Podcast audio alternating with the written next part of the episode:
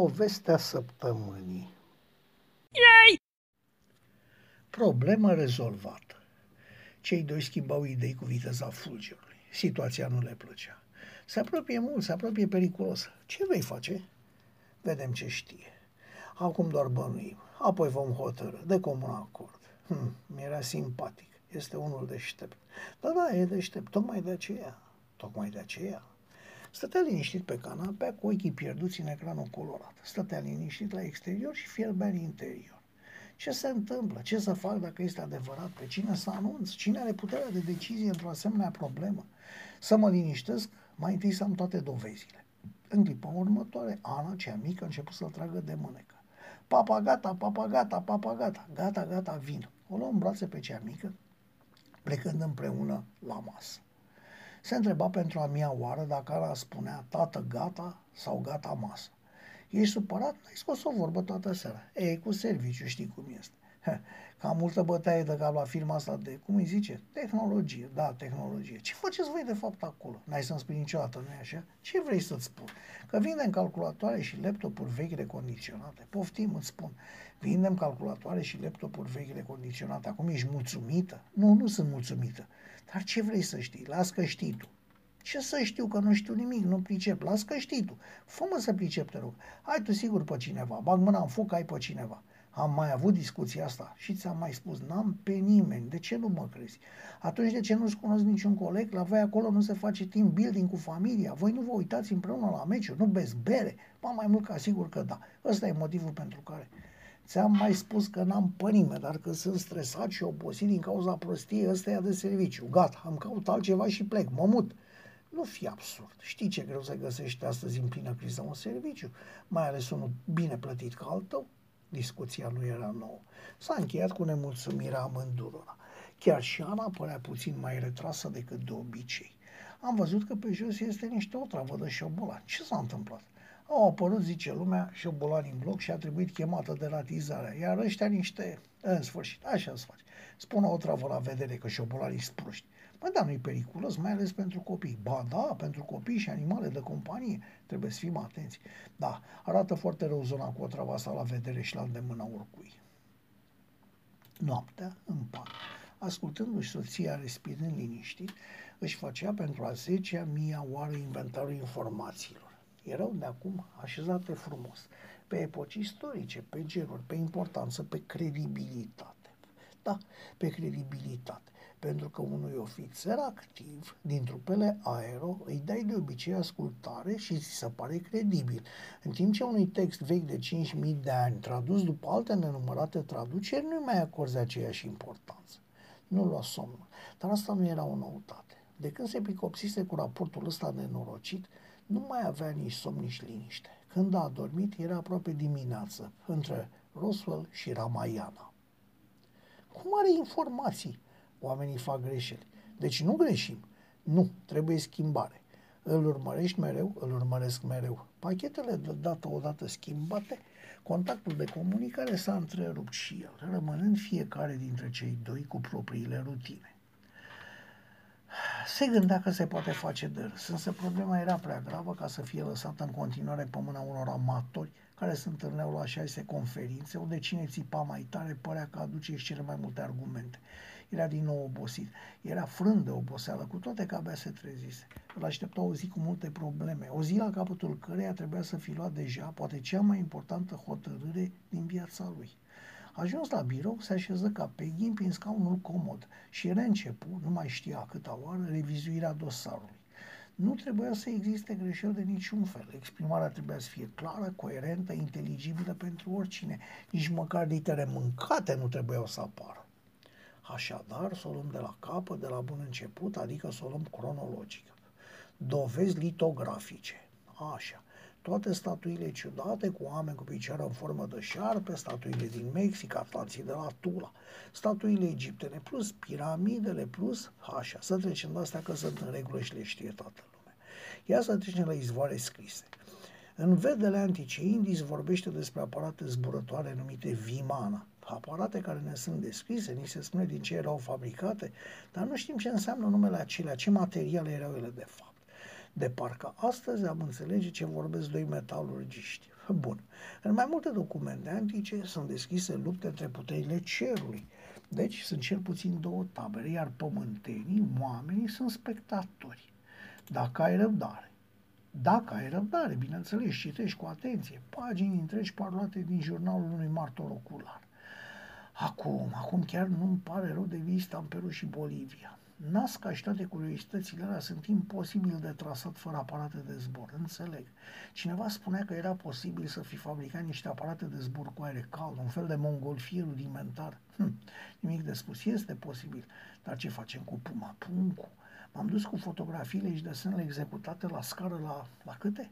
Uite că nici nu mai știu la câte ateliere și la câți specialiști în prelucrarea pietrei am fost, primind același răspuns. Nu se poate. Nimeni nu poate face așa ceva. Nu să facă mii de bucăți cum cele, sunt cele împrăștiate acolo pe jos, nici gând, să facă una, una singură. Este imposibil. Parcă îl văd acum în fața ochilor pe profesorul de la construcții. La prima întâlnire m-a luat de sus de mă mir că mă mai vede. După ce am spus despre ce e vorba, s-a făcut mititel și măsurătorile. Nu. Totul este perfect, totul este finisat, totul este la 90 de grade. Nu există abate, nu există niciun fel de toleranțe, iar muchile sunt tăioase. Ce idee mi-a dat un profesor? Auzi, că nu se poate obține așa ceva decât prin turnare în matriță de precizie. Și ce mut a făcut când i-am descris cel mai mare bloc din, din sit gresie roșie cu dimensiunile de 7,81 pe 5,17 pe 1,07 metri și o greutate estimată la 131 de tone. Bineînțeles că n-auzi nici dracu de gresie roșie turnată. Bun, deci nici asta nu se poate lămuri. Apoi, apoi construcțiile megalitice de la Sahuyaman. Cine a putut fasona blocuri de sute de tone astfel încât să se așeze ca un puzzle. Cine și mai ales de ce? Asta e o altă lucrare care astăzi nu s-ar mai putea executa. Și în Mexic, piramida Soarelui? și a lunii și a lui Quetzalcoatl, așezate pe depozite de mică importate din actuala Brazilie, de la mii de kilometri departare și pe cantități uriașe de mercur. De ce? Și cum au putut face așa ceva niște amărâți care abia aveau ce mânca? Dar piramidele egiptene, ca să poată face față întrebărilor jenante la care nu aveau răspuns, niște băieți deștepți cu multe diplome au inventat un nume unei așa zise pseudoștiințe.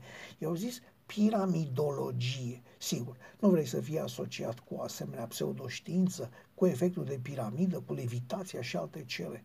Dar dacă nu sunt aiureli, cum au putut ridica acum 4500 de ani monumente compuse din peste 2,2 milioane de cărămizi din piatră mari cât niște dulapuri?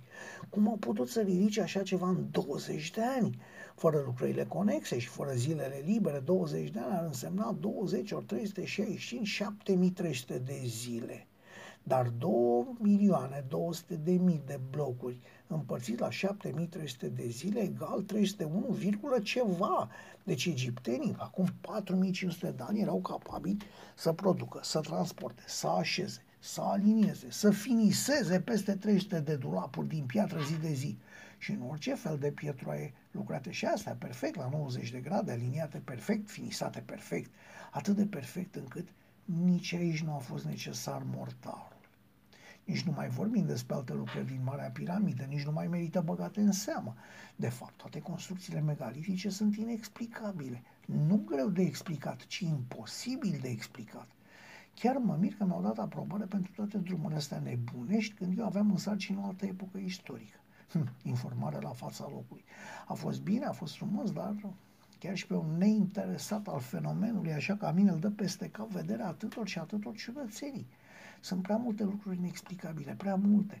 Toți profesorii de istorie veche m-au primit cu brațele deschise, mi-au ținut prelegeri, mi-au explicat vorba poetului, au înșirat epocile ca mărgelele pe ață, dar când am adus vorba despre ce era de nedescris și de neexplicat, toți, dar absolut toți, m-au poftit pe ușa afară este mai important că ei cred ceva decât că altcineva le aduce și le pune în fața ochilor lucruri imposibile și pe care nu le pot explica.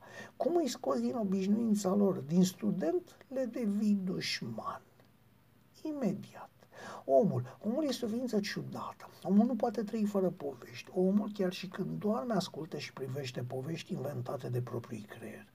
Dar bateriile din Irak, dar desenele reprezintă în becuri, dar ceva mai, mult mai simplu decât stâlpul jet al vechilor egipteni pe care l-am arătat studenților de la energetică și toți au recunoscut din prima un izolator de sticlă, modelul vechi care azi se folosește mai rar. Dar despre megaliții din Bretania sau despre Stonehenge, ce s-ar putea spune? Până și aici este o problemă. Este problema credinței. Cum nu știm la ce se folosea un artefact? Cum devine obiect de cult? Facil sistem. Apoi, ce ne facem cu legendele ciudate, care par a fi trase la copiator și distribuite pe toate continentele? Toți oamenii din vechime știau că se trag din personaje venite din cer, că zeii zburau cum doreau ei, că aveau puteri nemai văzute, că eventual s-au luptat între ei și că la un moment dat au plecat promițând să revină. Chiar toți sunt realități mitologiile în care zeii nu vin din ceruri, n-au superputeri ca niște supereroi și nu promit să revină cândva. Mi s-a dat ca exemplu mitologia dacilor. Ei erau printre ciudații care credeau într-un zeu subpământean, se certau cu zeii din cer, plângeau la naștere și râdeau la moarte. M-a zdruncinat puțin povestea asta a dacilor, dar luată la bani mărunți este clar o făcătură. Au fost prezentați astfel de câțiva autori antici care nu-i cunoșteau și care aveau mare nevoie de subiecte mai exotice decât banalele aventuri ale zeilor greco-romani. Atâta vreme cât nu ni s-a păstrat nimic din mitologia dacă direct de la daci, este evident că totul este numai și numai o poveste greu de digerat. Nimănui nu i s-a părut ciudat că dacii făceau absolut totul pe dos decât lumea bună a celor vremuri. În schimb, urmașii lor, deja creștinați, au bazme populare în care se luptă între ei supereroi cu superputeri personaje care schimbă timpul și mediul, personaje care cunosc licori, care nu omoară. Asta știau toate neamurile, ci învie sau dau puteri neînchipuite, cu animale care nu pot funcționa dacă nu mănâncă jărate, ce-o mai fi și ăsta, iar Dumnezeu sau altă putere religioasă nu apare niciodată. Hm, interesant. A fost anunțat că la sfârșitul săptămânii trebuia să-și prezinte raport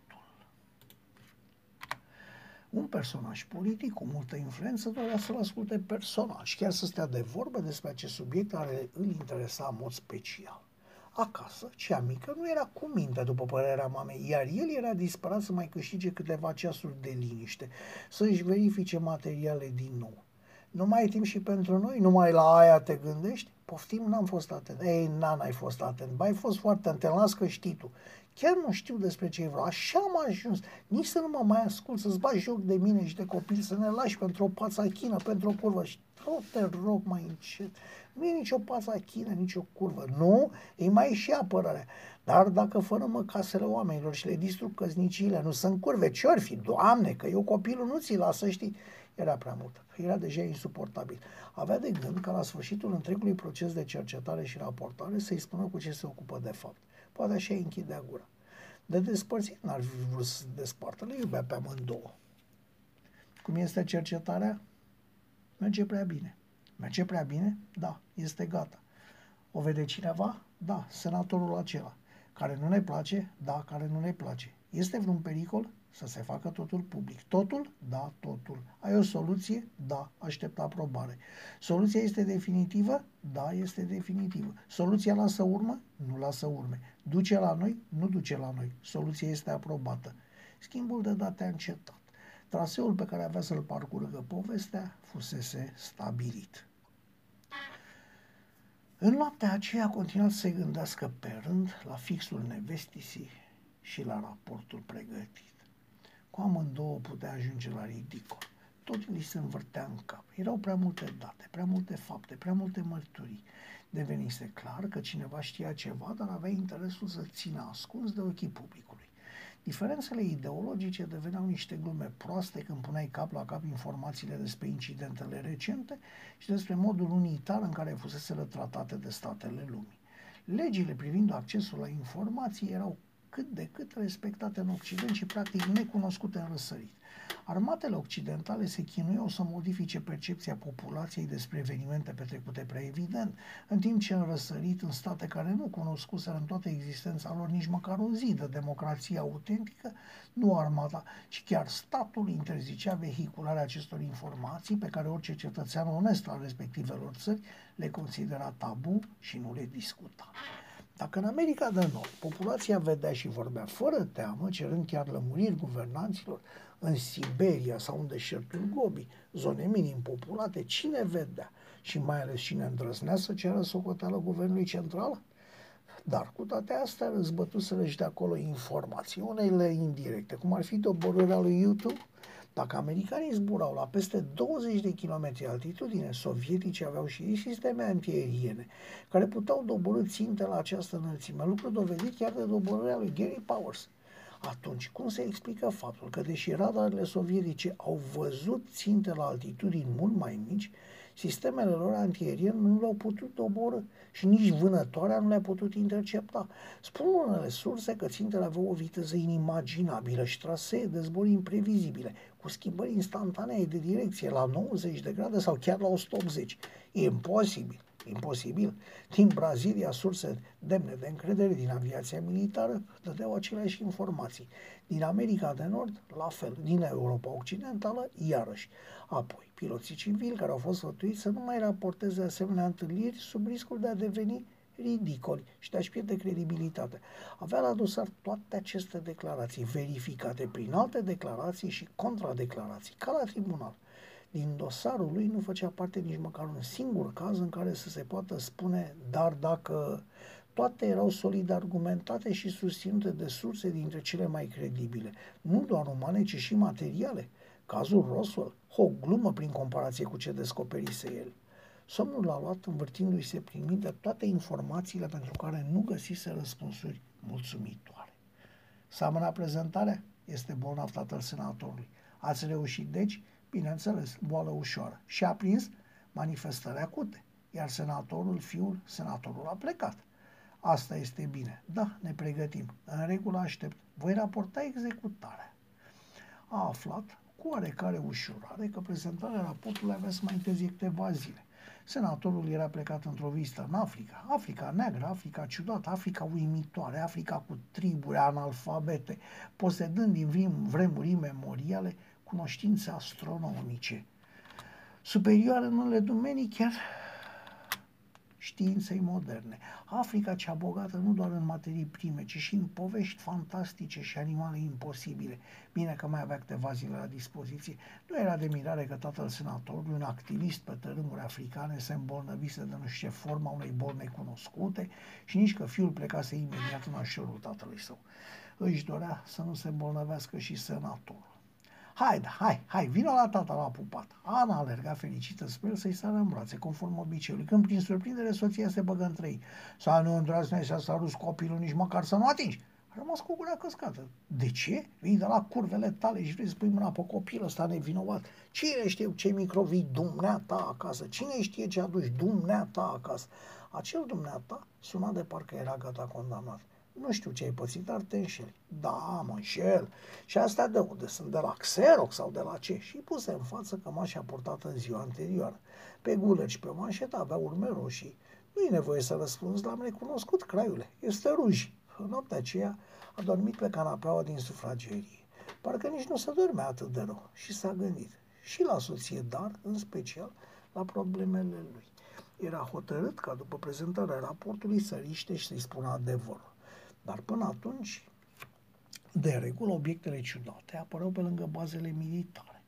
A doua regulă era că acele baze posedă armament nucleare sau măcar rachete capabile să transporte arme nucleare. Înțelegea de ce părțile implicate crezuseră că este un act de spionaj al dușmanului, dar se dovedise în final că nimeni pe pământ nu poate să da tehnologia aceea care să permită asemenea magii de viteză și schimbare de direcție calculase necesarul de energie pentru un vehicul terestru în cazul vitezelor declarate de martori și reșise că ar fi, aparatul ar fi fost cât blocul cu o încărcătură utilă de doar câteva kilograme, cât despre schimbările de direcție. Încă nu se născuse pământeanul care să le suporte și nici costumul care să-l protejeze. Se pusese problema aparatelor robotizate sau mai simplu spus a sondelor, dar în toate aparițiile se părea că vizitatorii avuseseră un comportament logic, care răspunsese stimulilor trimiși voluntar sau nu de la somn. Cu siguranță nu erau sonde. Erau destule exemple venind din vremuri imemoriale. Toate cărțile sfinte vorbeau despre aparate de zbor, despre eroi mitologici care zboară și au puteri fantastice, despre supereroi demn de modernele benzi desenate. Zeus era stăpânul tunetelor și fulgerilor, Apollo străbătea bolta cerească într-un car zburător. Zeii puteau practica ingineria genetică, transformând oamenii în animale, ca Artemis pe Acteon sau ca același Zeus pe Europa. Isus putea să tră o mulțime cu ceva pâine veche și niște pește sau o stoia setea unei nunți cu apă. Ezechiel descrie clar un aparat de zbor, posibil elicopter echipat pentru aterizare în teren greu, iar zeii și Dumnezeii din toate religiile, mitologiile și basmele lumii pot face niște lucruri de-a dreptul neverosimile, deși multe dintre ele fundamentale, însemnând începutul lumii, al istoriei, al civilizației, ca în Egipt, unde totul pornește de fapt de la ura lui Set pentru fratele său Osiris, pe care îl ucide, dar pe care sora și soția lui, Isis, îl găsește bucată cu bucată, îl recompune și îi redă, din nou inginerie genetică, celul estem, sau ceva ce încomenirea n-a redescoperit încă, îi redă viața. Luptele dintre zeii indieni sunt deja prea bine cunoscute. Apoi, zeii nu zburau numai pentru plăcerea lor, ci aveau și un rol utilitar. Mercur este mesagerul zeilor și are aripi la picioare.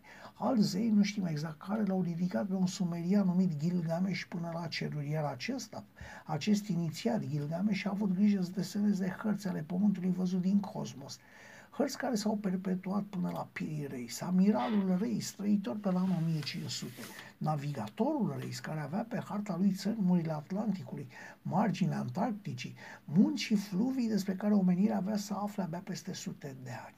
Iar el, Piri Reis, știa toate astea nu pentru că le-ar fi văzut vreodată cu ochii lui, el care nu ieșise toată viața lui din Mediterana, ci pentru că așa era desenat pe o hartă obscură pe care o păstra cu sfințenie, cu toate că fiind desenată în perspectiva dată de înălțimea observatorului, nu putea fi folosită la navigație s-a felicitat. Fusese foarte inspirat atunci când unul dintre cei ce îi dăduse sarcina îi spusese Sper să ne luminezi în ignoranța noastră. Fusese chiar inspirat, amintindu-și anii studenției și ceea ce de mult odată îi se păruse ridicol. Aplicase acum principiul socratic al ignoranței. Principiul ignoranței, principalul instrument de cercetare al maieuticii. Singurul lucru pe care îl știu cu siguranță este că nu știu își șterse din minte tot ceea ce crezuse că știe despre domeniul cercetat și evenimentele ciudate care îl populau. Avusese puterea să-și spună că nu știe, fiind astfel ferit de teama de ridicol, iar descoperirile puse cap la capul lui Luiseră pentru că apoi să-l îngrozească. Dacă era adevărat, a ajuns acasă destul de târziu, dar casa era goală. Pe masă se afla un bilet care l anunța că are ceva de mâncare în frigider dacă trebuie încălzit. Nevastă sa luase copilul și plecase de acasă. Bine că toate documentele lui erau arhivate și parolate. Nu se știe niciodată ce putea trece femeii prin minte. Și am găsit mâncarea și s-a așezat singur la masă. Era prea obosit ca să facă ceva atunci după prezentarea raportului. Mâncarea avea, probabil din cauza oboselii, un gust ciudat, drept care, după ceva mai, ceva mai mult de jumătate, a aruncat restul la gunoi. A spălat farfuria din care mâncase și s-a înlungit pe canapea încercând să gândească la ale lui. Avea o senzație ciudată, părea foarte plin și avea și niște arsuri, parcă. Astăzi trebuia să vină raportul, nu? Da, domnule senator. Și uh, n-a apărut încă și nici nu ne-a anunțat că ar fi intervenit vreo schimbare de program. Mă interesează și vă anunț de îndată. Bine, mulțumesc. Gata, s-a rezolvat. Definitiv? Definitiv. Mai multă atenție pe viitor, am înțeles. Urme? Nu. O travă de șobolan este comună pe pământ, totuși mai multă atenție. Am înțeles. Domnule senator, domnule senator, da, domnule senator, s-a întâmplat o tragedie. Ce anume? Domnule senator, ofițerul pe care îl așteptați a fost găsit mort în apartamentul lui. Mort? Cum așa? O trăvit, domnule senator, l-a găsit nevastă sa care a fost parese peste noapte plecată cu copilul la părinți. Ce? S-a otrăvit singur, s-a sinucis? Nu cred, domnule senator. În imobilul în care locuia s-a făcut deratizare și se pare că s-a otrăvit accidental cu o travă pentru șobolani. Documentele le-ai găsit? Da, dar sunt parolate după un sistem propriu. Nu cred că putem deschide fișierele, dar vom încerca, bineînțeles. Să trimit flori, ceva, condoleanțe? De ce? Nu era omul nostru și nici nu-l cunoșteam, nu-i așa? Așa este, domnule senator. M-a sunat domnul secretar de stat al agricultură. Mulțumesc. Făm legătura și te chim eu când am nevoie. Cele două sfere aproape translucide pluteau în birou, una în apropierea celeilalte. Pluteau liniștit, fără a produce vreun zgomot sau miros. Bine că s-a terminat. Într-adevăr, mai multă atenție, mai multă atenție, vor numi un altul. Am înțeles. Acum alegem unul fără principii. Transmisia pachetelor de date a încetat. Cei doi ofițeri superiori îi zâmbeau mental și încântați.